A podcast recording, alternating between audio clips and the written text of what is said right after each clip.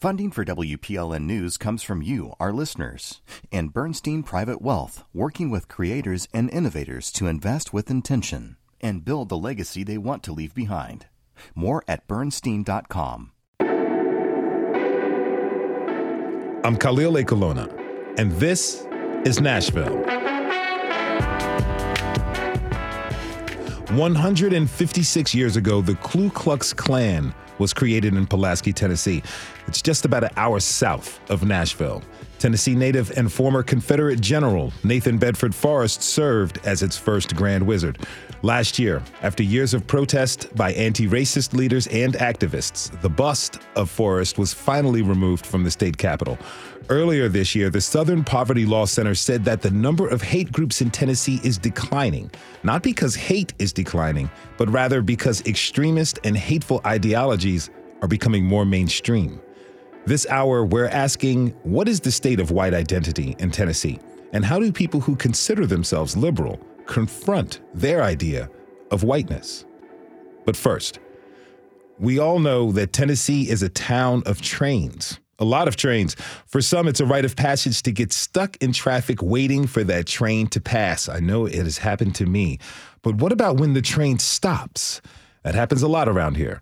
And some listeners wanted to know why. Our friends at Curious Nashville are always up for this kind of challenge. Here with some answers is Cindy Abrams, digital producer at W P L N. Hey, Cindy, welcome to the show. Hey, Khalil. Thanks for having me. Pleasure to have you with us. So what's up with trains? How did this come to Curious Nashville's attention? Yeah, so we had a listener write in and ask. They were act- actually specifically asking about the Fourth Avenue train, um, about why it stops so often and why it's permissible. Um, and we decided to take this and kind of look at Nashville as a whole and look at all of the train blockages in our city and why they're stopped and why it's permissible. Okay, so you guys looked at the entirety of the city and its train blockages. Where are train-induced traffic jams most prevalent in our city? So there's a number of them. Okay. Um, what I ended up doing is the Federal Rail Administration has um, kind of a database of complaints about certain blockages all across Nashville. And so I analyzed that data and took a look at the most complained about blockages okay. in Nashville. And I think that gives us a little bit a better idea of which blockages are really impacting people. So the top complained about blockage was Douglas Avenue in East Nashville. Okay. Um, the top five, we've got Sadler Avenue, Delmas Avenue, Elm Hill Pike, um, and Fourth Avenue South. So East Nashville and South Nashville. All right. So you spoke with Santiago Quintero, who lives in East Nashville and often who has to drive Douglas Avenue to get to work. Let's listen. I found out just by trial and error that uh, more often than not, the, the street is blocked by, by the train. And it, there's never, there's, it doesn't seem to have a pattern. It can be at midnight, or it can be at three p.m., or it can be for five minutes, or it can be for four hours. There's, it, there's no way to predict whether it's going to be blocked or not. So let's find, Santiago, some relief. Where did you go first to find some answers? So I actually met uh, Santiago through a Facebook page called um, Is a Train Blocking Douglas. Okay. So that's what it's called.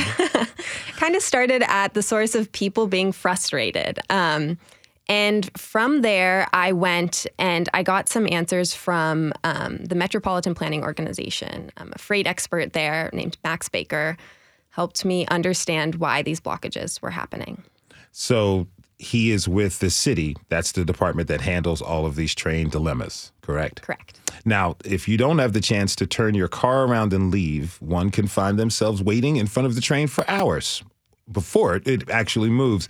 Here's Santiago again, talking about the time he could have been stuck in front of a train for the entirety of his shift at work. By the time I made it to the front, the train was still standing still. Then I left. I went to, to work and whatever. And when I came back, I came uh, through the same street, and the exact same train was there for my whole six-hour shift. I mean, that's got to be one one hell of an excuse to try to give to your boss. Like, hey, I wasn't sick. I was stuck behind a train for the entirety of a shift. That's amazing. Now, Cindy, do you have any idea why these trains are being stuck in place for so long? Yeah, so that's what Max Baker from the M P O really helped me understand. Um, there are three main reasons why you'll see a train stopped. Um, to start off with, a common reason is passing. So trains are sharing the rail lines, and um, often two trains will need to pass. Um, and so in that case, if one train will either have to use kind of siding or a second track to wait for one train to pass, and then another will go through. Okay. So that that process can take a while. Um, a second reason is something called reclassification. So these trains are freight trains, and so often f- different freight cars have different destinations. So in this case, certain train cars will have to be um, removed from certain freight trains and attached to different trains so they can get to the appropriate destination. Okay. And the third reason is safety. So if there's trespassers, accidents, this will cause delays with trains. Now, I'm fascinated. You were talking about Santiago, who is a part of the local group, Is the Train Blocking Douglas on Facebook with eight hundred other people. And the group has started to give regular updates. You know, if there's a train stop there, it seems pretty significant that folks had to take matters into their own hands like this. Yeah. So I think there aren't a lot of resources for people who are impacted by these train blockages. I think a lot of them don't know why it's happening. And there's not an easy way to see if when you're driving to work, if you're going to be stopped by a train for ten minutes, maybe an hour, maybe even a full day. So people started posting on this Facebook page saying, ten twenty-two, train stopped. So before you leave your door, you can maybe have a better idea of if there's going to be a train there. I mean, what else are people doing to keep each other in the loop about train stoppings? Yeah, I think the Facebook page has been a great resource. Um, other than that, there is a portal um, that actually Representative Jim Cooper recently Um, announced that the Federal Rail Administration is looking for feedback on this new portal. Um, and it's a way for people to log complaints about blockages. Um, yeah. Okay. I know that they have, we have Nashville Severe Weather on Twitter for big time weather alerts. A lot of people go, I use that. I wonder if there could be a Twitter page dedicated to train stoppings as well. Now, a lot of people have their theories on why this has become a big issue. Tell me, what are some of the most common misconceptions about this? Well, I think something that often isn't necessarily thought about is the fact that um, these train lines were built one hundred, two hundred years ago, uh, before a lot of Nashville is was what it is today. And so the city has kind of grown up around these rail lines, and they haven't necessarily been able to adapt to new businesses and um, new neighborhoods. And so there is kind of this, um, you know, dichotomy between the rail lines existing and the city growing up. Have you ever been caught behind a train? I have. I am a resident of East Nashville, and I have been many times unable to cross to the other side due to the Douglas Avenue crossing, and have recently become an active Facebook user of the page Is a Train Blocking Douglas. Okay. Okay. So what's next for this story? So actually on June thirtieth, um, the U S Department of Transportation announced that five hundred seventy-three million dollars is going to be available in grant funding for this issue exactly. It's through a discretionary grant program called the Railroad Crossing Elimination Program. Um, and cities are able to apply for this funding um, to create different safety precautions and also overpasses and underpasses for people to better get around these train blockages. Cindy Abrams is a digital producer at W P L N. She joined us to answer a Curious Nashville question. If you have a question for Curious Nashville, head to W P L N dot org. Thanks so much, Cindy. Thanks, Khalil. We have to take a short break. When we come back, we're examining the prevalence of white nationalism in present-day Tennessee and how hate groups and their ideologies are affecting the politics of the state. Tweet us your questions at This Is Nashville.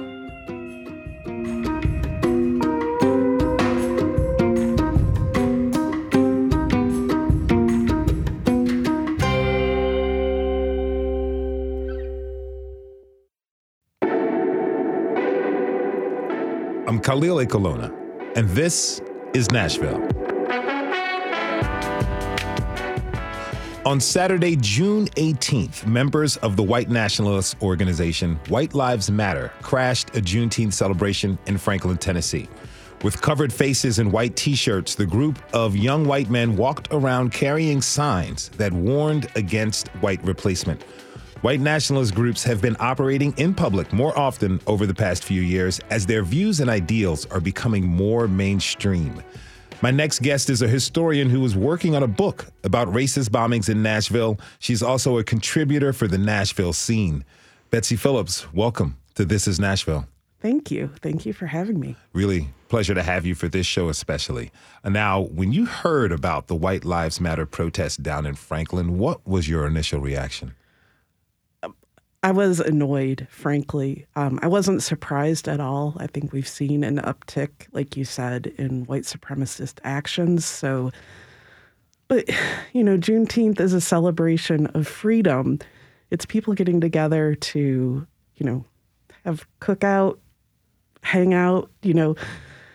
And it just seemed so particularly mean-spirited and petty to be like, literally, we're going to come ruin your picnic because we're angry and insecure. Hmm. Insecure. Okay, I'm going to talk about that with you a little bit later. Now, it's been reported that they were holding signs that talked about the Great Replacement theory that many extremist groups and pundits have been espousing. Can you give our listeners a breakdown of what the Great Replacement theory is? Sure. Um, there's a kind of surface level that just is, I think, probably something a lot of white people have heard relatives spout even, that white people are becoming a minority in the United States and we're being, quote unquote, replaced by people of color. But among white supremacist groups, it's actually a little more convoluted than that. And they tend to believe that some group, usually the Jews, are breeding somehow hmm. people of color in such a way or convincing them to overpopulate while at the same time convincing white people to become gay or transgender or whatever so that we don't reproduce, so that we will be replaced by minorities. Okay, so secretly Jewish people are right. are helping African Americans and other non-white people continue to get their population numbers higher to reproduce, right, while at the same time convincing white people to not have babies. Exactly. Okay. Um, how long this, tell me this, this theory is not necessarily new, right? No, no. Um, I think, and our other guest may be able to speak to this even more than I can, but this is an old Christian identity idea, um, which would probably link it back to at least the nineteen twenties. And, you know, obviously in its early iteration, it was just a straightforward Jewish conspiracy that they believed that Jews and black people specifically were, I'm sorry, this is so unbelievable, but this mm-hmm. is the truth. Jews and black people were descended from Eve and the snake. Okay. And then white people were descended from Adam and Eve. So in their minds, there's this like apocalyptic almost fight happening between good and evil and between people who are less than human, but with these kind of mystical powers that they have inherited from their dad, Satan. Mm. So obviously, like any good conspiracy theory, you wouldn't spring that on a person right away, right? You start with the whole, like, we have to secure a future for white children because regular people are kind of like, oh, okay, that, that seems reasonable, I guess. And then you slowly loop them into, here's the crazy stuff about how, mm-hmm. you know, the secret Jewish cabal is breeding people for their end purpose of whatever. So it's not so much man was created in the image of God. It's more of white man was exactly. created in the image of God. Exactly. Now, abortion is on a lot of our minds recently with the mm-hmm. Supreme Court decision overturning Roe v. Wade. So what is the connection with anti-abortion rights and this great replacement theory? Oh, right. Well, it exactly goes towards they are terrified of white women aborting white babies. And, you know, that's just even mm. even if, you know, when people try to point out that, like, that's, you know, not necessarily like white women of childbearing age who are able to support children are not the demographics that end up having most abortions. It's it's pretty clear that that's where their anxiety lies. Even when you drive by Planned Parenthood and you see who's protesting, it's white people. Uh-huh. And even if they say, like, oh, this is a site of black genocide, it's really hard to, like, believe that because there aren't any black people there protesting. Uh-huh. So, you know, that to me is also like a, a really big cue that this isn't actually, it doesn't have anything to do with stopping black people from getting abortions. Now, in your op-ed on the Franklin protest of the White Lives Matter heads, you said that it, it you said that this is, quote, a standard play from bored losers, which is pretty direct. I'm really fascinated by this idea about boredom. Like, what do you mean when you call members of these hate groups bored? Well, I, I mean, I was thinking even as far back as the founding of the K K K, which, as you know, happened here in Pulaski, Tennessee, where you had a bunch of white guys who were middle and upper class, but they had been completely cut off from their political power because they had been Confederates. So they're sitting around really with nothing to do. It's not like they can run for office. They can't do the kinds of political things that men of their station would normally do. So they come up with this basically like the Masons, but evil. Mm. And I think that that is clearly kind of an ongoing thing that we see in these white supremacist groups is that it is made up of people who really are looking for something to do that gives their life purpose, that makes them feel like what they're doing is meaningful. So, yeah, I mean, like, it really just seems to me like they're very bored and have these terrible ideologies. Why is that particularly significant now?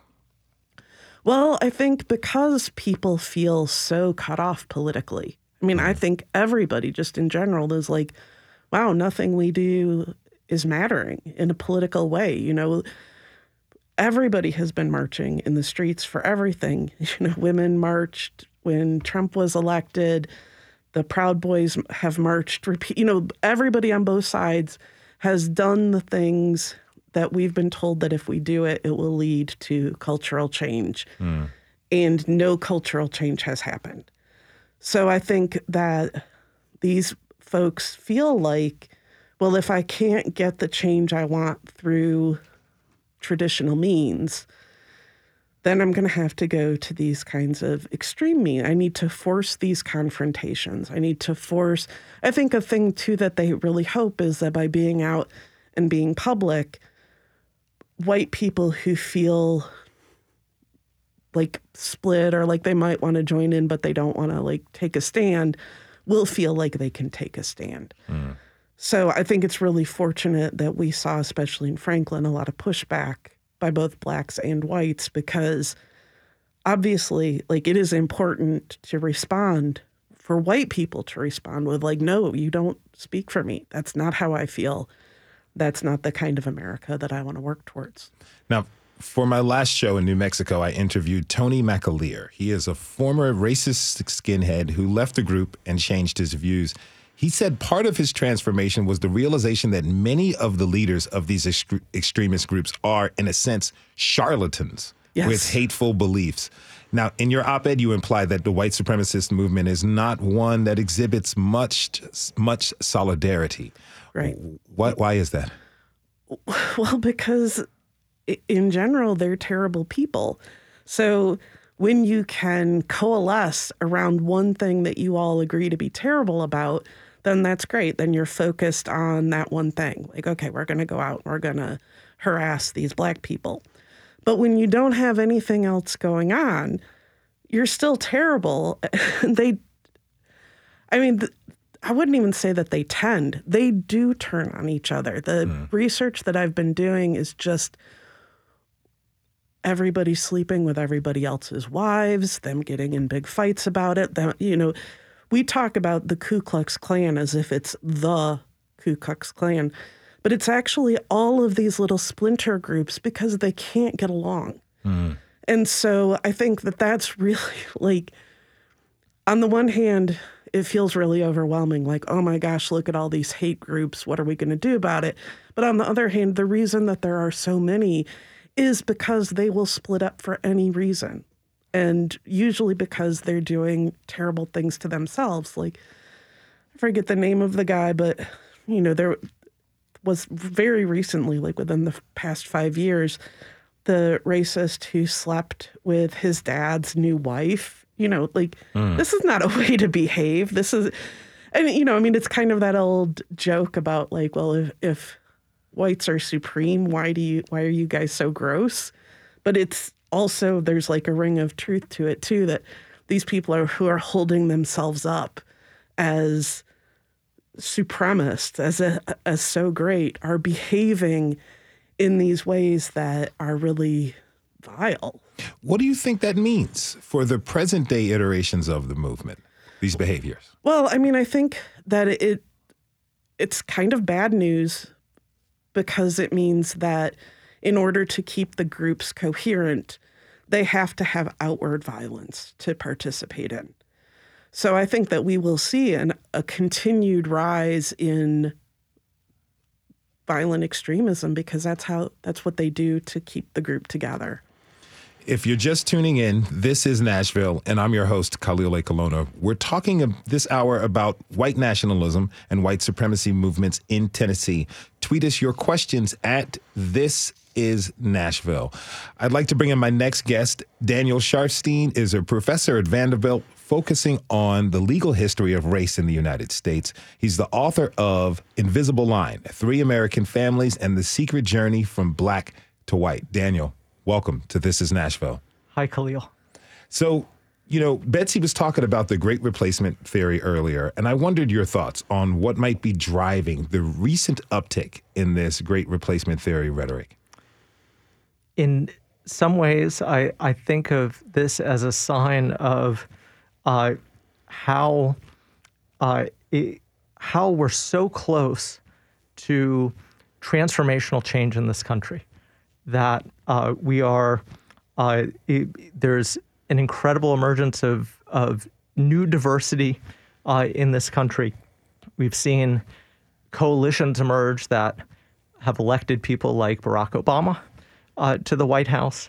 And in so many ways, I, I think our, our racisms in the United States have always flourished uh, in times that are flush with the promise of freedom and equality. Uh, so think about the Ku Klux Klan. It was founded here in Middle Tennessee, uh, not during slavery, but in response to emancipation and Reconstruction, right? You don't need the Klan in a slave society. You have the militia, you have slave con- patrols, you have the institutional machinery and everyday violence of slavery. And we can think about, uh, it, you know, in so many ways, the... the rise of overt white supremacy, right? The uh, expression of and flowering of ideas about racism. They're all about how to reproduce and perpetuate hierarchies, uh, first in the absence of slavery, then in the absence of segregation, right? So, you know, we think about the Confederate flag, mm-hmm. uh, and, you know, it... comes into its own and really uh, is redeployed, right? Has this new life uh, during the Civil Rights era, right? It's not something that is uh, waived for one hundred years. It, it kind of goes away, and then it comes back, right? And it comes back uh, at a time when it seems like the traditional racial hierarchies of Jim Crow are going to be overturned. Now, and the January sixth insurrection has been a lo- on a lot of our minds recently. We have a lot of things on our minds recently. You know, since Congress has been really holding these hearings over the past month, there are nearly two dozen Tennesseans who took part in that insurrection. And I remember a lot of people being really shocked at the events that day, the storming of our nation's capital. But that display was a culmination of years of white supremacist threats and demonstrations, right? I think yes. Uh, it, I I think that the uh, January sixth insurrection, I mean, in uh, many ways, it's something that uh, we we haven't let ourselves quite think would be possible, mm-hmm. right? And uh, and it, because I think we we uh, never thought that people would uh, rather uh, burn down the country Uh, than see uh, a country that is more egalitarian. Uh, and, you know, it's a real wake-up call. For I, I believe for a lot of people, it was a wake-up call. Again, I was out in New Mexico. Not nec- Honestly, it wasn't necessarily a wake-up call for me.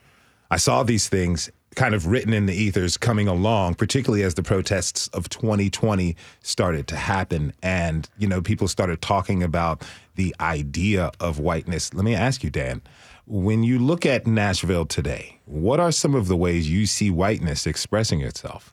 Yeah, I, you know, I think that there's plenty that's obvious, right? Uh, it's not just white supremacists marching. It's not just the Williamson County School Board meeting being overrun by by parents in a froth over critical race theory, right? Ne- never mind that it's not what's taught in schools, or that it's just a catch-all for, for any honest instruction about slavery, segregation, civil rights. Um, it's about uh, the state legislature's teaching ban, right, that stunts our, our children's histor- history educations. It's about the ordeal of getting rid of the Nathan Bedford Forrest bust mm-hmm. uh, in the Capitol, right, this maze of historical commissions that are there to, to protect a, a bust that had been in the Capitol since that venerable year of nineteen seventy-eight, right? And uh, we can see it in redistricting, right, uh, this year, which just took a hatchet uh, to Nashville's black vote, you know, alongside state policies of disfranchisement, all the fake concern about voter fraud, right? It, there's all kinds of ways it's very visible. And then there are the ways it's less visible. Hmm. So on a scorching hot day like today, it would be great if we had public swimming pools, right? Outdoor pools. I would have loved to have been able to walk up the street from my house and go to the pool in Centennial Park, right? And there used to be one, but rather than integrate it in the sixties, the city literally buried the pool. Mm-hmm. Um, we can see it in at, at kind of an infrastructural level with city-county consolidation, right? Something that, that happened in the early sixties where, you know, in many ways it was very good for Nashville, but in other ways it, it also occasioned just a massive dilution of black votes. You know, we'd have a black mayor of Nashville, uh, but for city-county consolidation. Uh, think about how that drove uh, investment in schools in our ring suburbs, right? Placed the burden of desegregation overwhelmingly on black families, even as white families felt so victimized by by integration. We can see it in our transit policies. We can see it in our affordable housing policies or lack thereof, uh, freeway building and urban renewal, right? I, Jefferson Street and sixty-five. Mm-hmm. And it's not just Jefferson Street. It's uh, Hell's Half Acre, the whole backside of Capitol Hill leading through the farmers market was a black neighborhood. Mm. It's erased. Um, I was doing some research um, involving the Works Progress Administration slave narratives from the nineteen thirties, um, uh, interviews with, with people who had survived slavery, uh, who were in their eighties, and they list the addresses of all the informants. and I plotted them on a map uh, for Nashville. And so many of, they, they kind of map along uh, Nashville's um, traditional black neighborhoods, mm-hmm. uh, post-Civil War neighborhoods. So many of them don't exist, right? There's so many places that have been wiped out by not just the forty going through Jefferson Street, but also the destruction of Hell's Half Acre, urban renewal, uh, and the sixty-five, mm-hmm. right, going through, you know, what used to be the Bass Street neighborhood. Yeah. Um, Good question. You know, Nashville tends to, I've only lived here nine months, but Nashville is, gives the impression that its problems with racism aren't as bad as the rest of the state or the rest of the country, for that matter. But I've been talking with people who don't believe that to be true. You know, so I'm going to ask, how has Nashville's inability to honestly address its history, how has that contributed to the current environment of hateful ideology? Yeah, I, I think in, we live in a city that is constantly knocking things down and building new things on top of it, just burying what's there. And if you do that, if you're not aware of the deep history of racism and division in, in the city, Uh, alongside the deep history of civil rights struggles and struggles over over slavery and freedom, uh, then we, we have less of a sense of who matters. Uh, we have less of a sense of who our policies should serve, right? Who counts as a Nashvilleian, mm-hmm. uh, and who belongs. Betsy, I see you nodding your head. Well, I was also just thinking that you can see it in the way that Nashville and Memphis, Nashville sets us up as in opposition to Memphis, hmm. with Memphis as, you know, a black city with all these crime problems and, you know, just that they're, and even that they're not really Tennessee, whereas we are a quintessential Tennessee city. But really, like when you consider the ways that the state legislature focuses primarily on Nashville and Memphis, we should be working together. We should be a coalition of the two largest populated cities. We should be lobbying together on things. We should be working together on things. And yet wanting to distance ourselves from the quote unquote black city continues to harm both cities. And it's, you know, like they're our natural ally. Now, Doctor Sophie Bjork-James is a professor at Vanderbilt University who studies white nationalism. She wasn't able to join us today, but she, we caught up with her on Friday. She says that the internet has played a particular role in growing and shaping the white supremacist movements we see today. Let's listen. What these visionary white supremacists did is figured out how to spread their message as far as possible on the internet, um, and go into every single space, as particularly young men are congregating. Then they can use those spaces and the algorithms of these social media companies um, to spread like very extreme messages into bigger and bigger audiences.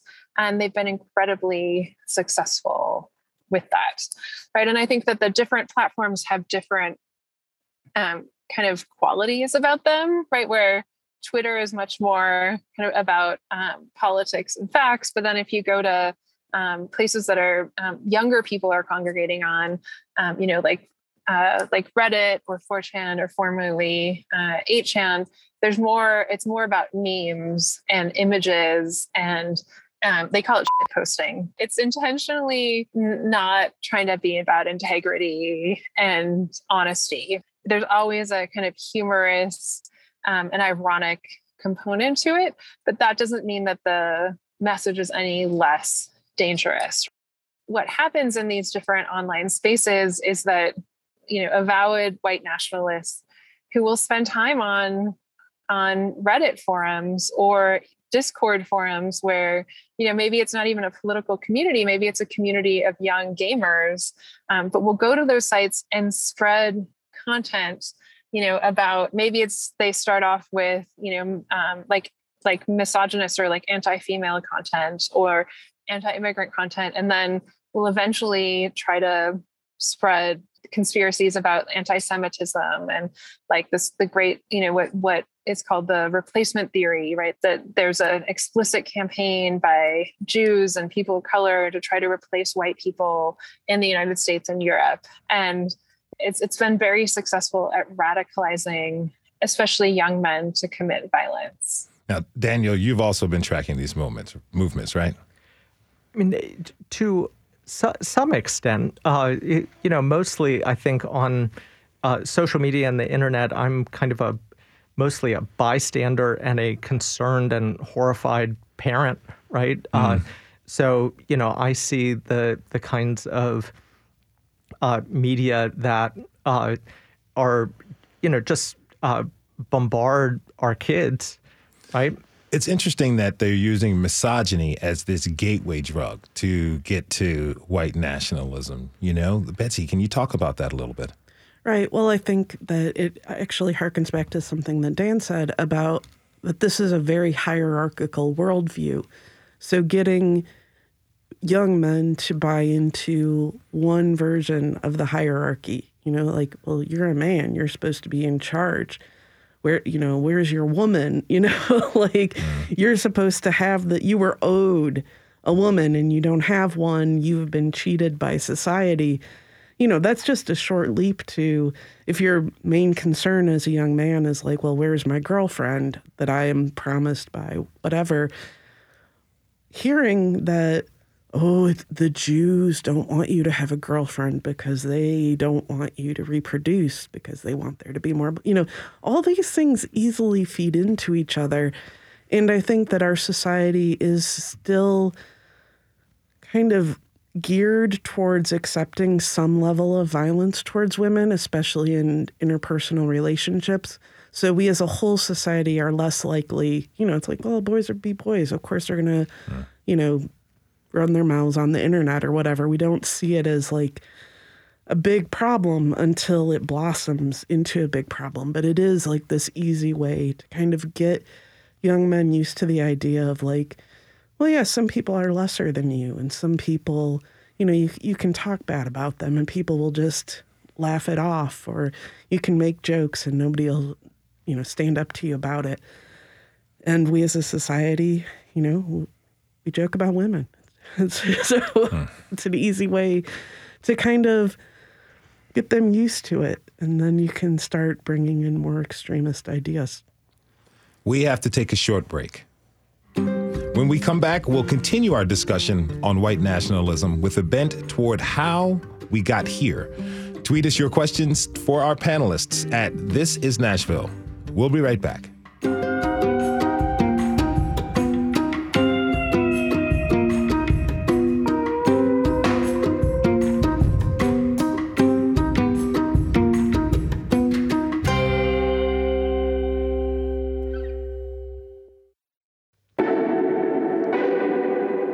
I'm Khalil Ekulona, and this is Nashville. We've been talking this hour about white supremacy culture and how it's shown up in our state recently. Now let's reach back further into our state's history and explore how white identity has evolved over time. Vanderbilt professor Daniel Sharfstein is still with us. Daniel, you've written about legal the legal definitions of race. How have those definitions played a role in our history here in Tennessee? Sure. So for many years, uh, up through the early twentieth century, definitions of race, who's white, who's black, uh, they've really varied from, from state to state, right? Who's slave, who's free, who's black, who's white. So someone who was legally black in North Carolina uh, would... Uh, conceivably be able to cross the border into Virginia, uh, mm. where they'd be r- white. Uh, North Carolina had a one-eighth rule, uh, where one great-grandparent uh, determined your race, uh, whereas uh, Virginia had a one-fourth rule. Um, now, uh, as uh, after the Civil War, uh, the as segregation took hold of the South, Uh, in the eighteen nineties, in the first decades of the twentieth century, uh, that's when uh, these fractions, these blood quantum rules, were replaced by one-drop rules. Mm-hmm. Um, and Tennessee was actually a relatively early adopter uh, of one-drop rules, in part because Tennessee was so closely politically divided uh, between uh, Democrats, who at the time were the party of white supremacy, and Republicans, who were mostly in the East, in the hills, uh, and African Americans emerged as a uh, swing constituency.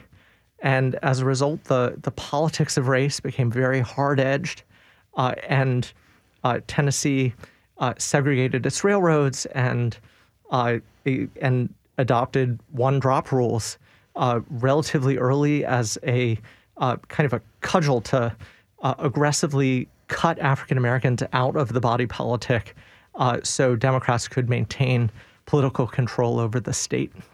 Now, speaking of legal definitions, people who are of Middle Eastern or North African descent are grouped under white on the census. That has a particular significance here in Nashville, right? Sure. Uh, it, you know, Nashville has a uh, large uh, Middle Eastern population, right? Um, and in some ways, th- these rules have uh, always uh, affected how people Uh, who are outside of the traditional black-white binary, uh, how they think about uh, claiming their stake in America. Mm-hmm. Uh, so, you know, for uh, immigrants, whether uh, regardless of where they're from, uh, you, you know, we've seen over history times when uh, groups have to think about alliances and analogies, right? Do we analogize our struggle to the Black freedom struggle? Uh, or do we try and distinguish ourselves as much as possible uh, to say we are not like black people at all, so you should accept us as white people? What other implications do might legal definitions have here? Yeah, so, you know, when, when we think about these legal definitions, um, it, you know, one thing I think that is really important to keep in mind is that uh, the definitions change and they transform, right? And whiteness can be many things, right? And has to be in a changing society. Its chameleon quality is what allows it to, to keep serving the purpose of keeping some people poor, uh, keeping some people rich, right? Keeping some privileged and others kind of immiserated and divided against each other. Uh, but ultimately, it's, it's I, I think of these definitions as meaningless outside of what they do to our society, right? So uh, Stuart Hall, he he called race uh, a floating signifier, right? It's something that changes uh, in con- different contexts. Uh, but what doesn't float, right? What what is real, what isn't a fiction, uh, is the uh, it, it's not race, it's racism that's real, mm. right? Um, uh, W E Du Bois was, was asked, Uh, what is a black person? He says, when I'm asked what is a black person, I say, it's easy. The black person is is the person who has to ride the Jim Crow car through Georgia, hmm. right? And, uh, it, you know, it, I, I think the same holds with with whiteness, right? That uh, whiteness itself doesn't mean much, but what really means a lot are uh, the health gaps, the wealth gaps, the education gaps, that are just inexcusable in twenty twenty-two, right? When we think about home values, a lot of people in Nashville care about their home values. Uh, we, you know, we we can read stories about how black homeowners have realtors come through their house, give them an appraisal, right? And then they have they take every identifying uh, piece of art off the wall, right? Take their family pictures down, and someone else will come through and think it's a white-owned house and give it a much higher value, right? So we think about who gets to realize the American dream, right? Whose homes uh, get to appreciate and whose homes get devalued and polluted by by factories and dumps and gas pipelines, right? Like what, what we saw in Boxtown in, in Memphis, mm-hmm. right? When we think about whose votes are diluted, right? And whose votes are boosted and, and magnified out of proportion, right? It's how we perceive police, right? In our everyday interactions with police and who gets taxed and burdened by intergenerational trauma. Now, Doctor Sophie Bjork-James of Vanderbilt says that economic inequality has been increasing in our country since the nineteen seventies, and that conversations around racial justice can create a kind of tension for white Americans who feel like they aren't able to get ahead themselves. Let's listen. You know, the United States continues to be um, completely stratified by racial inequality. You know, as of twenty nineteen, Black wealth was fifteen percent of white wealth on average. You know, the Black median income has been just sixty percent of white median income. You know, I'm a social scientist, and if we look at every kind of measure of inequality in our society, we see that racial inequality is remains the backbone of our society. So if we look at health, African-American parents are twice as likely than white parents to have a child die before their first birthday. Right? If we like rates of maternal m- mortality are significantly higher for African-Americans, that um, Black children have a five hundred percent higher death rate from asthma compared to white children. So the evidence is dramatic in demonstrating the reality of racial inequality is continuing to structure our society. Yet this is, there's for, especially for white Americans, there's a Um, similarly dramatic misrecognition of that reality. There's been um, surveys that have come out that have shown that a majority of especially conservative white Americans believe that white people are now, now experience more discrimination than people of color. There's polling that shows that many white, experience, white, white Americans believe that it's like racism is kind of a zero-sum game. So in, in that if people of color are achieving more equality, it will mean more problems for white people. Historian Betsy Phillips is still with us. Betsy, how significant is it that white people are seeing themselves discriminated against more than people of color? Well, I was, I've actually been thinking during our conversation that it's important to acknowledge that one of the reasons I think that we're seeing this uptick is that white people were shocked to see white people in the streets for Black Lives Matter. Mm. I think that white parents were appalled and concerned, and that that is part of what we're seeing is a massive backlash because they just hadn't realized that their kids were sympathetic, and not just sympathetic, but saw themselves in community with people of color and believed them when they said, hey, this is how we're being treated by the police. So I think that part of the reason that a lot of white people feel like they have it worse than people of color is because we're still so segregated and they don't know people of color.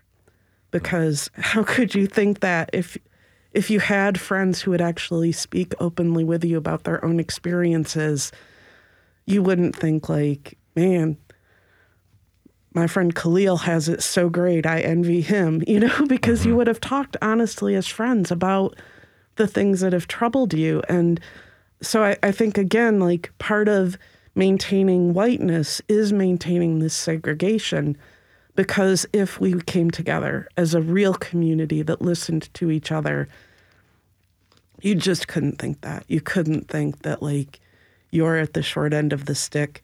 Like, a lot of us are at the short ends of many sticks, mm-hmm. but we're, it's not because a few Black people are able to like get an N F L contract or something. It's because the system doesn't work for any of us. Now, Daniel mentioned that we see moments like this, like the rise of the K K K, its resurgence at very like pinpointed times where the country is making a cultural shift and a cultural change.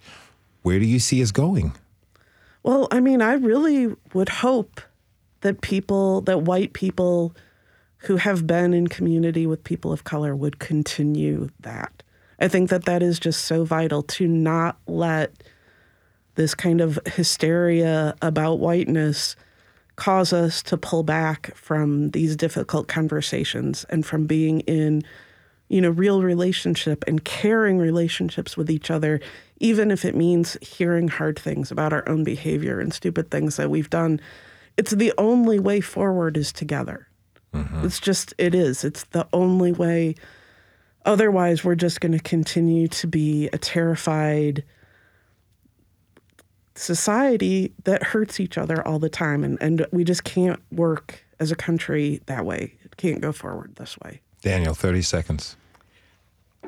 I, I think that uh, it, you know as we uh, it, you know as we move forward, uh, the key is not to give in to despair.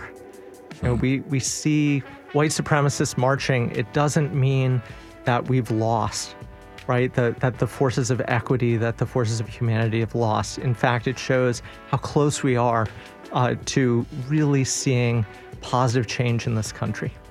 That is Vanderbilt professor Daniel Sharfstein. He was joined by historian Betsy Phillips. Thank you both for coming on to the show and having this conversation. I hope we can have another one soon.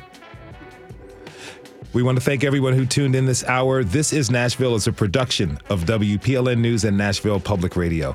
Listen back at this is nashville dot org or wherever you get your podcasts. Our producers are Steve Harouche, Rose Gilbert, and Tasha A F Lemley. Our digital lead is Anna Gallegos-Cannon. Michaela Elias is our technical director. Our executive producer is Andrea Tuthope. Shout out to our intern Doreen Shernecki. The masterminds behind our theme music are Larange and Namir Blade. The conversation doesn't end here. Tweet us about this episode at This Is Nashville. Find us on Facebook and Instagram and tell us what you want from our show by filling out our quick survey online.